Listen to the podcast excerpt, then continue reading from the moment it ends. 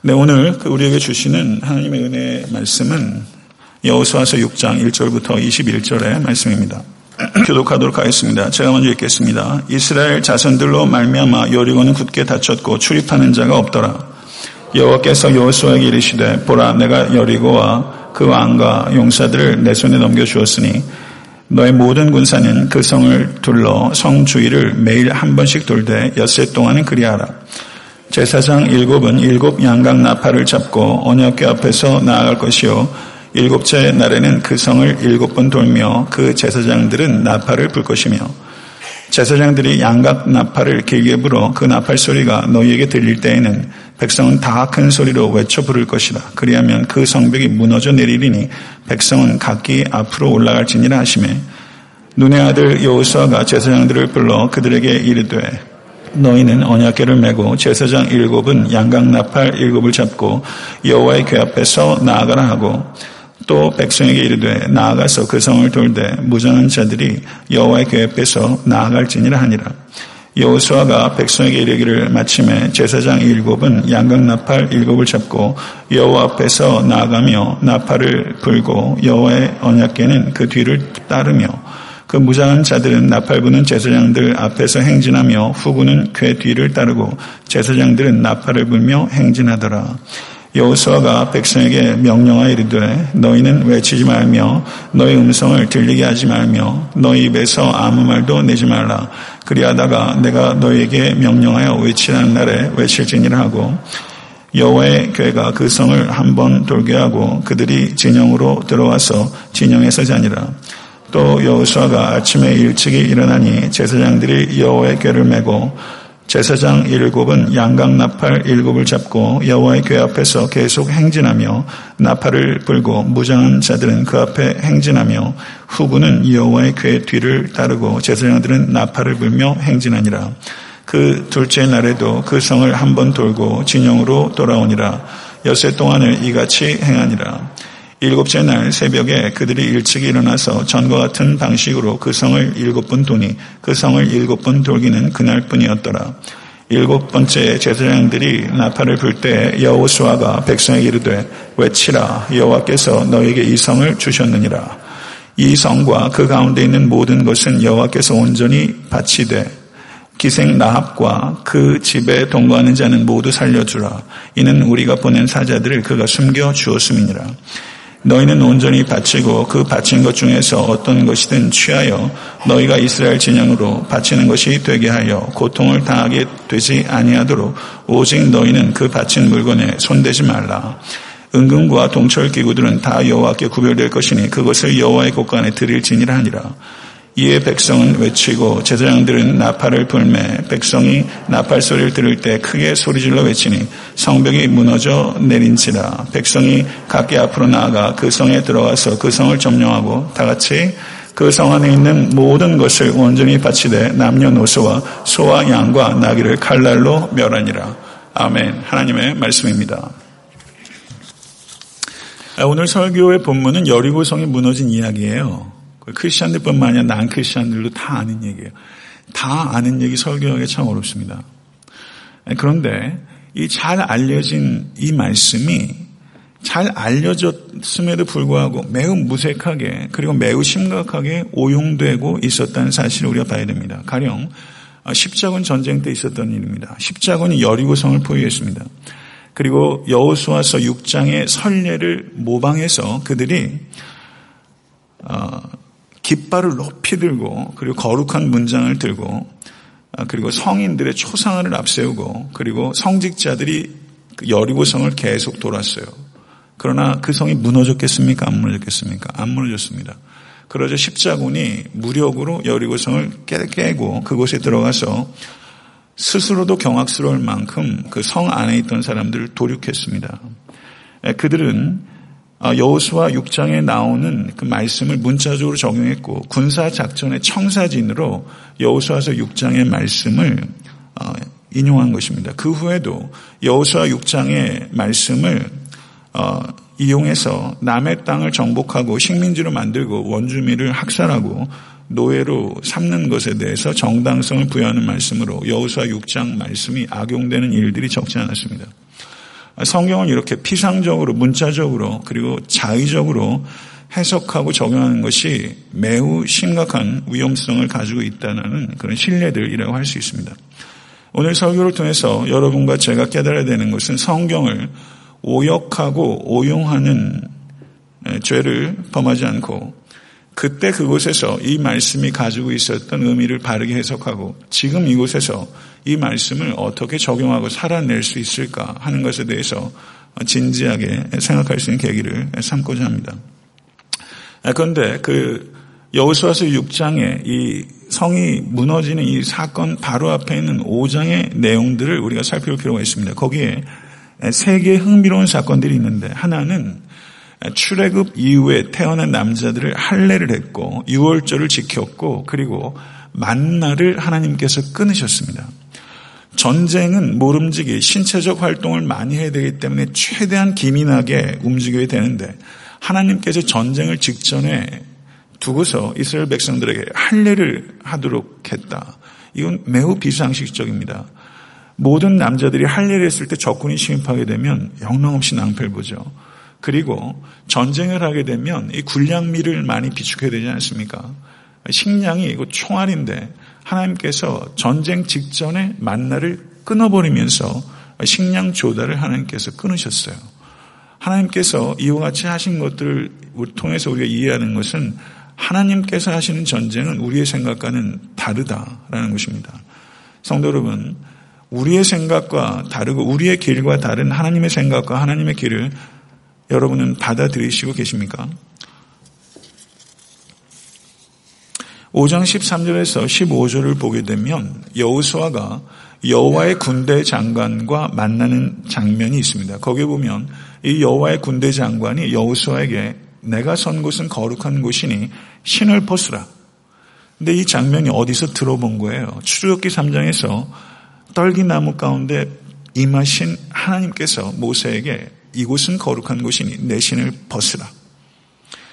그리고 여호수아 그 말씀에 순종하고 여호와의 군대 장관 앞에 절을 했다라고 말하는데 이 절을 이 군대 장관이 받은 것을 보면 이 군대 장관은 천사와 같은 피조물이 아니라 하나님 자신이라는 것을 우리가 알 수 있습니다. 어떤 신학자는 삼위일체 하나님의 제2위이신 그리스도시다라고 주장하는 사람도 있는데 그것이야 뭐 우리가 뭐라고 얘기할 수 없겠지만 여기서 이 군대 장관은 하나님 자신이다라고까지는 얘기할 수 있습니다.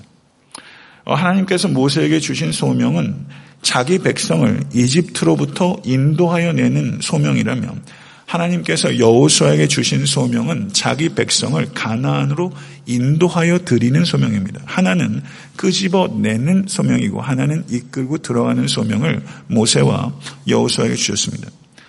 그런데 여호와의 군대 장관이 이 여호수아에게 한 말이 참 특이합니다. 군사 전략에 대해서는 한마디 언급이 없습니다. 한 말이 뭐냐면 더욱더 거룩하라 라는 것입니다. 성도 여러분, 여러분과 저의 관심사는 솔직히 어떤 삶의 문제가 닥치게 되면 특별한 비법을 알려달라는 거예요. 구체적인 지침을 알려달라는 거예요. 하나님 구체적인 지침을 알려주세요. 이게 우리의 관심사예요. 그런데 말하자면 그것을 적용하게 되면 하나님 여리고성을 깨야 되는데 어떻게 저 성을 공성할 수 있습니까? 구체적인 군사 전략을 가르쳐 주세요.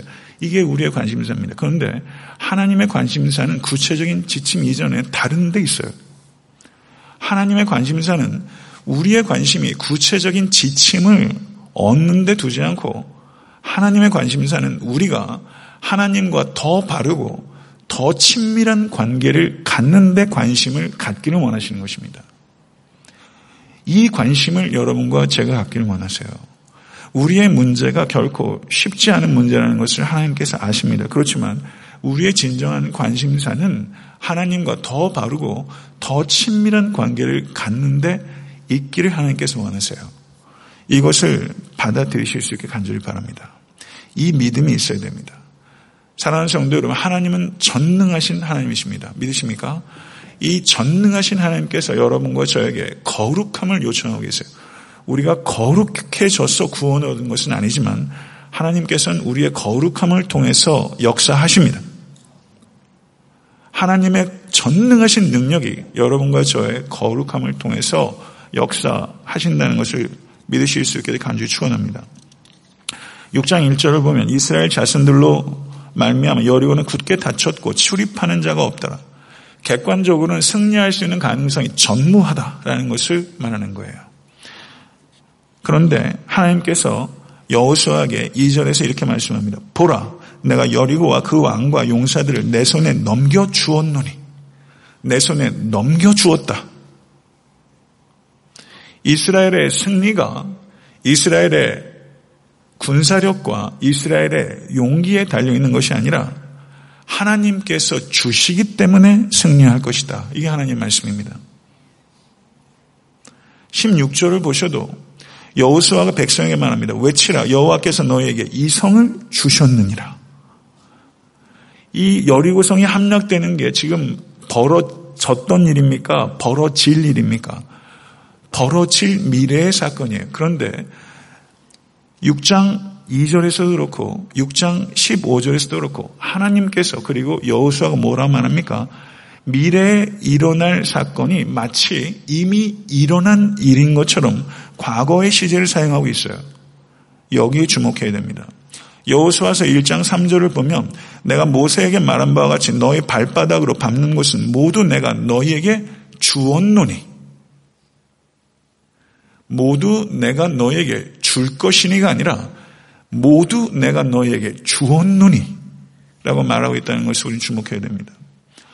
이것을 문법학자들이 멋지게 표현했어요. 확실과 확신의 완료 시제다. 이렇게 표현했습니다. 확실과 확신의 완료 시제다.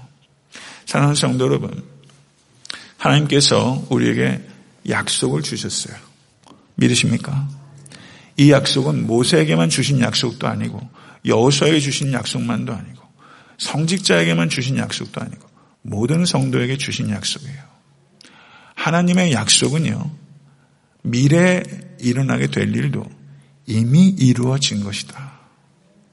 이미 이루어진 것이다. 우리가 어떻게 살아야 합니까? 이미 이루어진 것처럼 사는 거예요. 이미 이루어진 것처럼.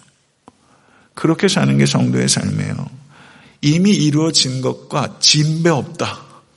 이게 하나님의 말씀이에요. 이걸 진심으로 믿으세요. 그래야 웃음이 생기고 평안이 생기고 활력이 생기고 능력이 생깁니다. 잘 아시는 바와 같이 이스라엘 백성들이 성주의를 매일 한 바퀴씩 6일간 걸었어요. 무장한 사람들이 제일 앞서고 그 다음에 제사장들이 양강 나팔을 불며 따랐고 그 다음에 언약궤 그리고 후방에 방어하는 사람 이렇게 따랐습니다. 그런데 오늘 본문에 보면 언약궤 혹은 하나님의 궤라는 표현이 10번 등장해요. 10번. 하나님의 궤가 10번 등장합니다. 승리의 원동력은 비법에 있지 않고 하나님의 임재에 있다는 거예요. 하나님의 언약궤는 하나님의 임재를 상징하는 것입니다. 여러분과 저의 승리의 원동력은 하나님의 임재에 있어요. 눈앞에 보이는 것은 견고하게 문이 닫힌 여리고성이지만 우리가 진정으로 봐야 되는 것은 우리의 중심에 있는 하나님의 언약궤예요. 하나님의 임재를 볼 때 여리고성이 아무것도 아닌 거예요. 여리고성에 압도당하지 않게 되는 거예요. 성도 여러분, 지난 한 주간을 봐도 저 역시 여리고성에 이 눈이 혼란스러울 때가 있어요. 몇 번이나 혼란스러우셨어요? 우리의 눈이 참 못 믿어요. 여리고성을 보면서 우리의 간장이 녹아요. 하나님의 언약계를 보실 수 있는 여러분과 제가 될 수 있게 되기를 간절히 바랍니다. 저 사람은 하나님께서 함께하는 사람이야. 성도 여러분, 하나님과 함께하심이 그게 숨겨져요. 하나님의 함께 하심이 그걸 완벽하게 숨길 수 있다면 그건 있을 수 없는 일일 뿐만 아니라 그런 배우가 없죠. 그건 불가능해요. 하나님께서 함께 하심의 증거는 어떤 방식으로든지 표출이 돼요. 정말 여러분의 삶을 보고서 아, 이 집사님, 아, 저 권사님, 저 장로님, 저 목사님, 하나님께서 함께 하신다. 하나님께서 함께 하신다. 이게 감출래야 감출 수 없이 나타날 수 있는 여러분과 저의 삶이 될 수 있게 간절히 바랍니다. 사랑하는 성도 여러분, 하나님께서 함께 하신 것 같이 느껴지는 때가 있어요. 그렇죠? 근데 어떨 때는 아, 정말 지금은 하나님께서 나와 함께 하고 계시지 않은 것 같아. 그런 시점이 있어요. 이게 끝도 없는 어려운 시간들이 이렇게 있잖아요. 정말 답이 없어요. 그런데 하나님께서 나와 함께 하고 계시지 않을 것 같은 그 시간에 내가 어떻게 느끼는 것 상관없이 하나님께서는 가장 강력하게 나와 함께 하신다. 나와 함께 하신다. 내 감정과 상관없이 하나님께서 나와 함께 하신다. 이거 믿으실 수 있을 때 두려움도 없어지고요. 외로움도 없어져요. 두렵지 않으세요? 외롭지 않으세요? 두렵고 외로워요. 두렵지 않고 외롭지 않은 인생 한 사람도 없어요. 그거 느끼지 않는다면 미숙한 거죠. 다 두렵고 다 외로워요. 그런데 하나님께서 나와 함께 하신다. 이것을 진심으로 깨닫는 순간 언제 그 두려움이 있었는지, 언제 그 외로움이 있었는지, 그 견고한 여리고성이 그냥 녹아내리는 거죠. 너는 외치지 말며 너의 음성을 들리게 하지 말며 너의 입에서 아무 말도 내지 말라. 그리하다가 내가 너희에게 명령하여 외치라. 하는 말을 외칠지니라. 하나님께서 아무 말도 하지 말라. 전쟁이 터지게 되면 어떻습니까? 평소에도 없던 젖먹던 힘까지 소리를 내서 으쌰으쌰 해가지고 싸우는 게 일이고 축구 경기만 해봐요. 11명이서 얼마나 으쌰으쌰하고 배구 선수도 여자들도 얼마나 파이팅 하는지 뭐 소리를 내야 싸우죠. 근데 하나님은요. 소리를 내지 말래요. 아무도 얘기하지 말아요. 축구선수 11명만 조용히 하라 해도 그게 조용해집니까? 저희 집 애들 셋 두고서 제가 아무리 너희들 조용히 해. 이래도 셋도요, 같이 조용히 하는 법이 없어요. 그런데 이 성을 도는 사람이 몇 명이에요? 수십만 명이에요. 어떻게 7일 동안 행진하면서 여섯 바퀴, 마지막 여섯 바퀴, 그리고 마지막 일곱 바퀴 돌 때까지 어떻게 아무도 이야기를 하지 않습니까? 이건 정말 기가 막힌 일이에요. 성도 여러분, 우주에서 함락되어야 될 마지막 요소가 있다면 죽음이고, 우리의 육체에서 함락되어야 될 마지막 요소가 있다면 그건 혀다. 이런 말이 있어요. 그만큼 혀를 함락하기가 어렵다는 거예요. 그런데 도대체 이스라엘 백성들은 6일 동안 어저께 제가 설교를 준비하면서 제가 이스라엘 백성이 하나로 생각해서 그 성을 한번 돌아봤어요. 무슨 감정이 있었을까? 처음부터 진짜 완전히 믿어졌을까?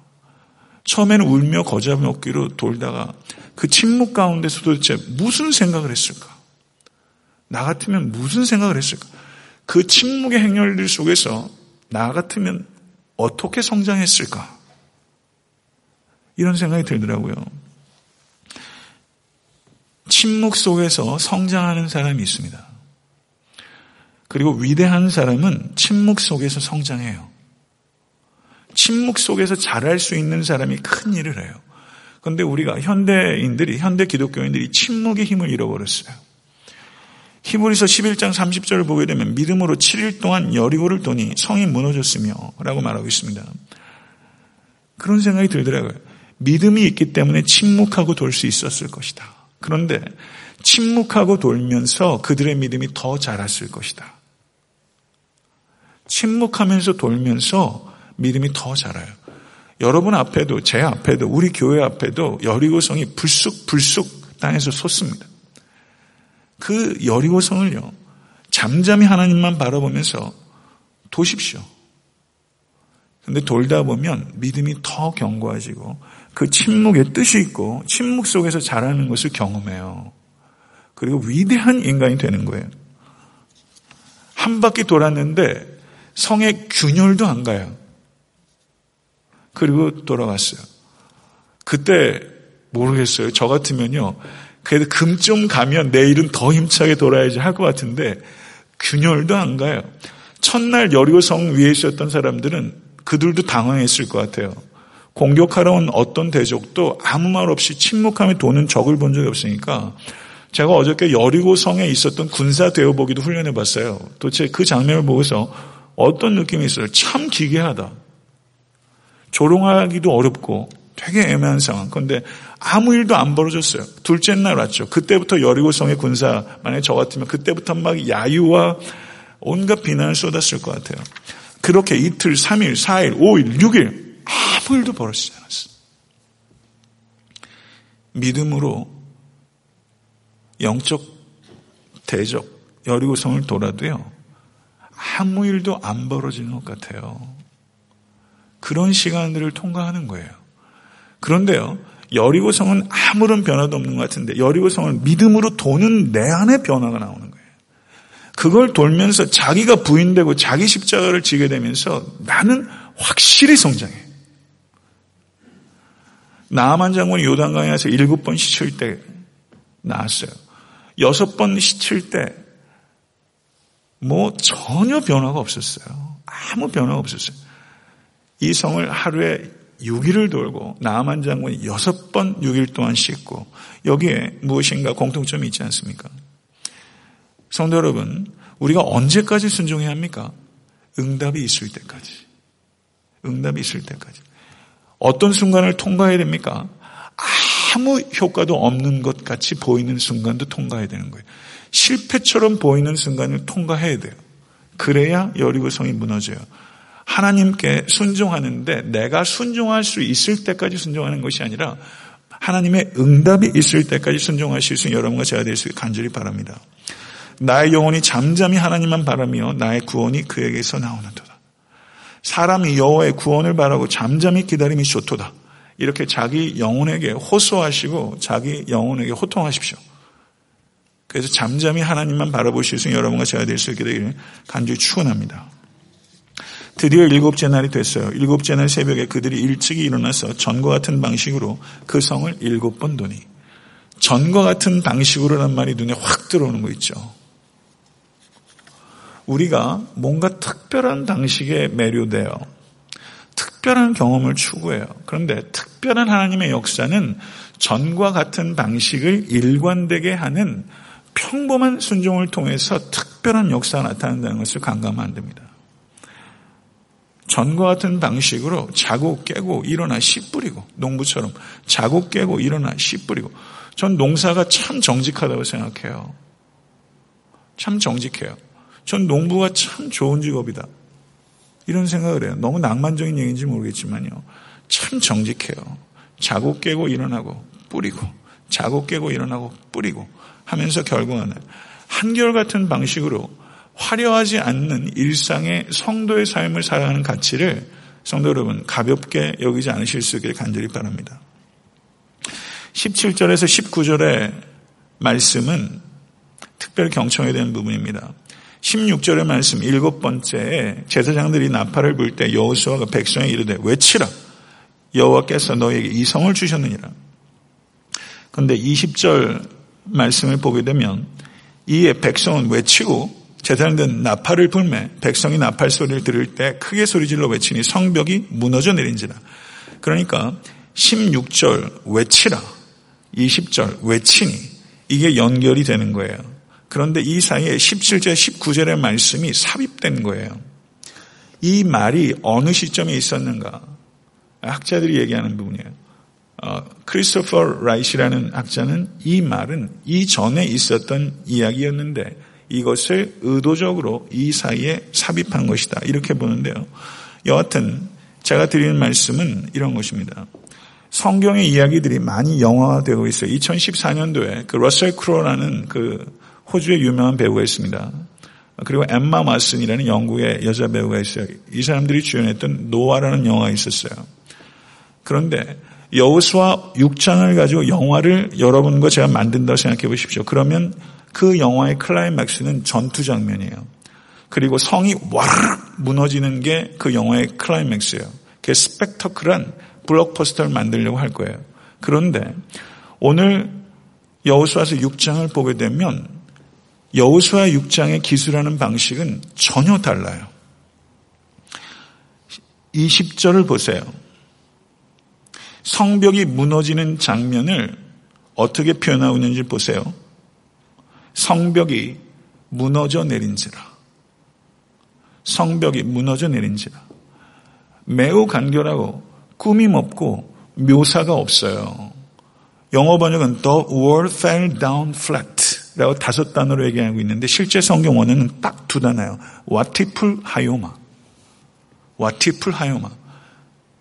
영화 감독이라면 여기를 어마어마하게 돈을 넣고 세트를 마련해가지고 여기에 초점을 줄 텐데 실제 성경 기자는 단 두 단어 와티풀 하요마라고 말하면서 여호수아서의 관심은 하나님의 관심은 성벽이 무너지는 데 있는 게 아니라는 거예요.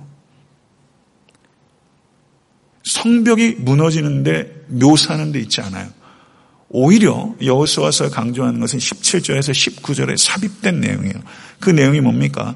이 성과 그 가운데 있는 모든 것은 여호와께 온전히 바치되 기생 나합과 그 집에 동거하는 자는 모두 살려두라. 이는 우리가 보낸 사자들을 그가 숨겨 주었음이니라. 너희는 온전히 바치고 그 바친 것 중에서 어떤 것이든지 취하여 너희가 이스라엘 진영으로 바치는 것이 되게 하여 고통을 당하게 하지 아니하도록 오직 너희는 그 바친 물건에 손대지 말라.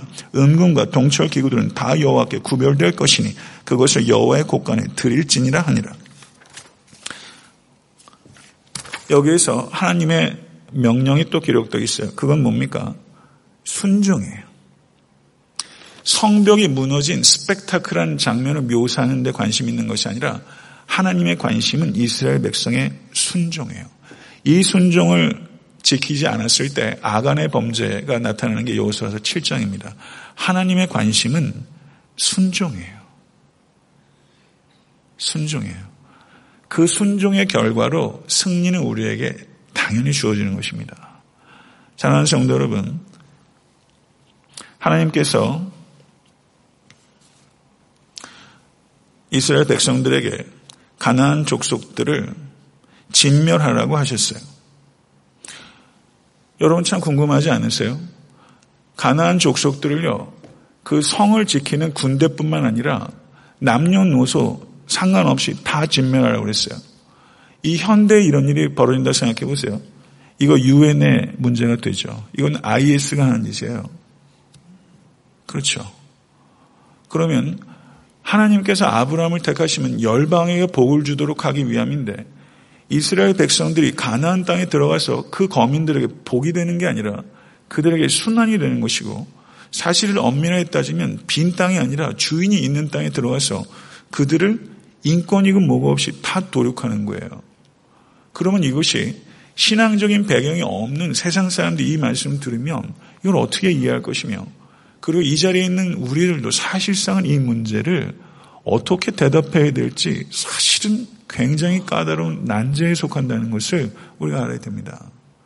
하나님의 극률과 정의를 수도 없이 얘기하셨어요. 출애굽기에서도 그 레위기도 신명기도. 그런데 하나님의 극률과 정의는 이스라엘 백성들에게만 해당되는 것이고 이방인들은 논외가 되는 것인지 도대체 이 하나님께서 진멸하라고 하는 이 말씀을 우리가 어떻게 이해해야 되는가 하는 부분들이 굉장히 중요한 신학적 난제예요. 만약에 여러분들이 전도하다 보면 누군가는 이런 질문 여러분에게 하실 수 있다는 얘기입니다. 제가 이 말씀을 오늘 드리는 것을 충분하게 대답하기는 어려워요. 그렇지만 대략적으로 우리가 생각을 어떻게 가져갈 수 있는지에 대해서는 제가 말씀을 드릴 수 있다고 봅니다. 구약 성경에 이스라엘 백성들이 전쟁에서 그 땅 거민을 몰아낼 때는 세 가지 히브리어가 사용됩니다. 히람, 하람, 가라시, 아라시란 단어가 사용돼요. 그런데 하람이라고 번역된 단어는 진멸하다 할 때 하람이라는 단어가 사용되고요. 추방하다 할 때는 가라시라는 단어가 사용되고 퇴거시키다 할 때는 아라시라는 단어가 사용됩니다. 그런데 이 하람이라는 이 명사형으로 진멸의 의미를 갖는 이 단어가 집중적으로 사용되는 것은 여우수화서예요. 여우수화서 바깥에 전쟁을 진멸하도록 하는 의미의 명령은 하나님께서 주시질 않아요. 그러니까 가나안 정복 시기에 하나님께서 이 가나안 족속을 진멸하라는 명령을 매우 예외적으로 주신 거예요. 그렇기 때문에 십자군이 이 여호수아서 6장의 말씀을 오역하고 오용해서 여리고 성을 치면서 그 성에 있는 사람들을 학살하고 도륙한 것은 그것은 하나님의 뜻을 잘못 적용한 겁니다. 학살하고 인종 청소가 벌어지고 있어요. 지금도 인종 청소가 사실 벌어지고 있지 않습니까? 앞으로도 그런 일이 있을 수 있어요. 여호수아 6장의 말씀을 차용해서 인종 청소를 하는데 정당성을 부여하는 것은 전혀 성경적이지 않다는 것입니다. 그러면 하나님께서 아브라함에게 이스라엘 백성들이 열방의 복의 통로로 주셨다는 뜻이 세상 나라와 민족이 윤리적으로 어떠한 폐악질을 해도 그들을 사분사분하게 대해야 된다. 이런 뜻입니까? 그런 뜻은 아닐 거예요. 하나님께서는 열방에게 복을 주시기 원하십니다. 그것이 궁극적인 하나님의 목적입니다. 그러나 그 궁극적인 목적을 이루어하는 과정 속에서 하나님께서는 열방을 징벌하실 수 있습니다. 그것은 하나님의 주권이요. 하나님의 공입니다. 그런데 하나님께서 열방에게만 징벌을 내리시는가? 아니죠. 이스라엘 백성에게도 징벌을 내리셨어요. 이스라엘 백성들을 통해서 가나안 칠곱 일곱 족속을 진멸하라고 하신 것은 하나님께서 그들을 압제하는 방식을 가르쳐 주신 것이 아니라 하나님의 징벌을 나타내는 통로로 이스라엘 백성들을 부르신 것입니다. 창세기 15장 16절을 보면 이런 내용이 있습니다. 내 자손은 4대 만에 이 땅으로 돌아오리니 이는 아모리 족속의 죄악이 아직 가득 차지 아니함이니라. 이 말씀은 무슨 뜻입니까? 아브라함 시대에 왜 하나님께서 가나안 족속들을 진멸시키고 아브라함을 그 자리에 차지하지 못하도록 하셨어요? 아직 그들을 진멸하기에는 그들의 악이 차지 않았기 때문입니다. 그러므로 하나님께서 가나안 일곱 족속을 진멸하도록 하신 것은 하나님이 전능하심을 가지고 자의적으로 폭력을 행사하라고 하신 것이 아니라 하나님의 불의에 대한 하나님의 주권적이고 공의로운 심판의 행위라는 것을 우리가 받아들여야 되는 것입니다.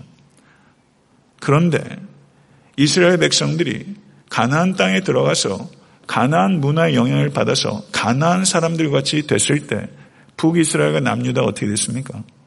하나님께서 열방을 심판의 도구로 사용하셔서 이스라엘 백성들을 치셨어요. 하나님께서는 공의로우신 하나님이십니다. 열방이 하나님의 뜻을 떠나서 폐악한 일을 할 때 이스라엘 백성을 통해서 징벌을 하시고 이스라엘 백성이 하나님의 자녀됨을 입고 가나안 족속같이 했을 때 정확하게 동일한 방식으로 하나님께서는 열방을 들어서 이스라엘 백성을 치셨어요. 하나님께서는 도덕적으로 일관된 공의의 하나님이시라는 것을 우리는 생각해야 됩니다. 사실 열방을 더 많이 치셨습니까? 이스라엘 백성들을 더 많이 치셨습니까? 구약 성경을 보면 이스라엘 백성들이 훨씬 하나님의 징벌에 노출되어 있었어요. 그렇기 때문에 하나님께서 이스라엘 백성들은 빼고 다른 민족들만 심판하신다. 다른 민족들에게만 잔인하시다. 무정하시다. 불의하시다 라고 말하는 것은 구약 성경의 하나님을 왜곡하는 무지라는 것을 우리가 생각할 수 있습니다. 가나안 족속에게 무서운 징벌이 내렸습니다. 이것은 예표적 사건이고 종말적 사건입니다. 이 사건을 통해서 우리가 생각해야 되는 것은 마지막 심판이 있다는 것입니다. 우리가 이 세상을 살다 보면요. 정의로운 사람도 불의한 일을 당하고요. 불의한 사람도 많은 복을, 현세적인 복을 받아 누리는 것처럼 보여요. 이 땅은 확실히 그래요. 그러나 궁극적인 선을 하나님께서 이루시는 시점이 옵니다. 궁극적인 선을 이루시는 궁극적인 심판주이신 하나님께서 이 땅에 오십니다. 그때, 그때에는 여한 개인의 죄도 은폐할 수 없고 여한 나라와 민족의 죄도 은폐할 수 없습니다. 지금 한국 사회에 돌아가는 걸 한번 보세요. 정말 기도해야 될 때 아닙니까? 여야를 떠나서 정, 정치적인 입장을 떠나서 정말 한국 사회가 지금 급박한 위기 국면이에요. 정말 지진이 6, 7, 8 되는 거 오면 어떡합니까? 거기 진짜 없으세요? 그래도 원자력 발전소에도 금이라도 깨지기로 되면 한국 사회 어떻게 되는 거예요? 정말 깨어서 기도해야 될 때입니다. 성도 여러분, 그런데도 불구하고 은폐가 얼마나 많아요. 정직하게 얘기를 해줘야 대책을 세우죠. 개미도 도망가고 모두 도망가고 하는데 왜 사람들만 대책이 없이 어떻게 이렇게 가는지 저는 참 요즘 조마조마해요. 은폐해요. 은폐해요. 매사를 덮어요. 뭐 하나 드러나는 게 없어요. 미국 사회도 이상해요. 사람이 막 총 맞아 죽는데 사실이 막 흐려져요. 정확한 진단이 안 되니까 정확한 해결이 안 돼요. 참 안타까워요. 얼마나 은폐되는 죄들이 많은지 몰라요. 여러분에게도 저에게도 은폐된 죄들이 있어요. 그러나 마지막 때에 다 드러나요. 공의롭게 심판하세요. 그런데 보세요. 여기에 라합과 그의 가족이 구원을 얻어요. 라합은요, 여리고 성의 가난안 족속이었어요. 그런데 저가 믿었어요. 그 믿음을 보시고 저를 구원하셨어요. 하나님의 은혜가 라합을 구원했어요. 하나님의 은혜가 여러분과 저를 구원해요. 하나님의 은혜가 모든 믿는 자들을 그 혹독한 징벌에서 구원하세요. 마지막 때 하나님의 궁극적인 선이 이 땅에 완벽하게 성취될 거예요. 지금 이 세상에 살면서 도저히 이해되지 않고 도저히 해결되지 않는 죄와 모순과 억울함들이 여러분에게 그리고 이 땅에 만연합니다. 사실은 너무 만연해요. 그러나 마지막 때 하나님의 궁극적인 선이 이 땅에 완전하게 성취가 될 것을 믿으실 수 있게 간절히 바랍니다. 말씀을 맺겠습니다. 우리도 전쟁 중입니다. 우리의 전쟁이 진짜 전쟁이에요. 이 전쟁은 위대한 전쟁이에요. 이 전쟁은 영적 전쟁입니다. 우리의 눈앞에 여리고성이 있어요. 도처에 여리고성이 있어요. 이 여리고성은 우리의 외부에도 있고 우리의 내부에도 있어요. 그래서 그 여리고성은 견고하게 닫혀 있고 그 여리고성에는 매우 노련한 군사들이 있어요. 이 가나안 일곱 족속처럼 우리 내부에 있는 이 여리고성을 한 신학자는 이렇게 표현했어요. 미움, 탐심, 두려움, 정욕, 교만, 이기심, 방탕 이와 같은 것들이 우리 내부의 여리고성으로 견고하게 있어요. 가나안 족속을 진멸하지 못하면 가나안 사람들과 같이 되는 것처럼 성도 여러분 옛 본성을 죽이십시오. 우리의 의지를 사용하십시오. 그러나 우리의 의지로 그 옛 본성을 이기지 못해요. 오직 성령을 의지하십시오. 예수 그리스도의 십자가를 붙잡으십시오. 그래야 그 우리 내면에 있는 도성들이 허물어져요. 그리고 우리 외부에도 영적 여리고성이 있어요. 그게 뭡니까? 사도 바울이 로마서 8장 35절에 누가 우리를 그리스도의 사랑에서 끊으리요 환란이나 곤고나 박해나 기근이나 적신이나 위험이나 칼이래. 일곱 가지의 공교롭게도 이런 것들이 여러분의 앞에 저의 앞에 이런 것들이 불쑥불쑥 솟아올라요. 그때 사랑하는 성도 여러분, 믿음으로 걸으십시다. 잠잠하게 걸으십시다. 아무 일도 벌어지지 않는 것 같을 때 믿음으로 말씀에 따라 침묵하고 순종하십시다. 저는 어제 말씀을 준비하면서 애타한테 섬기는 교회가 이렇게 7일 동안 아무 말도 얘기하지 않고 돌 정도면 이거 진짜 일사불란한 군대죠. 와, 이런 기회 되면 얼마나 못할 게 뭐가 있어요? 못할 게 뭐가 있어요? 어마어마한 일이 일어날 거요. 정말 믿음으로 우리 개인이 교회 성도들이 하나님의 말씀에 따라 그 견고한 성을 침묵하며 잠잠히 여호와 하나님을 바라보며 돌 수 있는 권속과 교회가 될 때 이 땅에 소망이 있는 줄로 믿습니다. 여러분의 안팎의 여리군성이 아주 그냥 와르르 무너질 수 있게 되기를 우리 예수 그리스도의 이름으로 간절히 축원합니다. 기도하겠습니다. 존귀하신 주님 감사합니다. 오늘 말씀을 통해서 성경 말씀을 우리가 오용하고 오역하지 않도록 저에게 겸손함과 또한 신중함을 허락하여 주시기를 원합니다. 말씀의 깊은 뜻을 저희들이 분별할 뿐만 아니라 하나님의 말씀에 따라 잠잠하게 걸으며 믿음으로 끝까지 순종할 수 있는 우리 권속들 될 수 있도록 주의 역사에 주시옵소서. 이 세상에 견고한 사탄의 진을 저희들이 깨뜨릴 수 있는 강력한 하나님의 군대가 될 수 있도록 도와주시고 우리 사랑하는 성도들의 삶을 가로막고 있는 그 장벽들이 오늘 이 시간 이후로 무너지는 역사가 있게 하여 주시옵소서. 우리 주 예수 그리스도 이름으로 간절히 기도드릴 싸움나이다. 아멘. 네,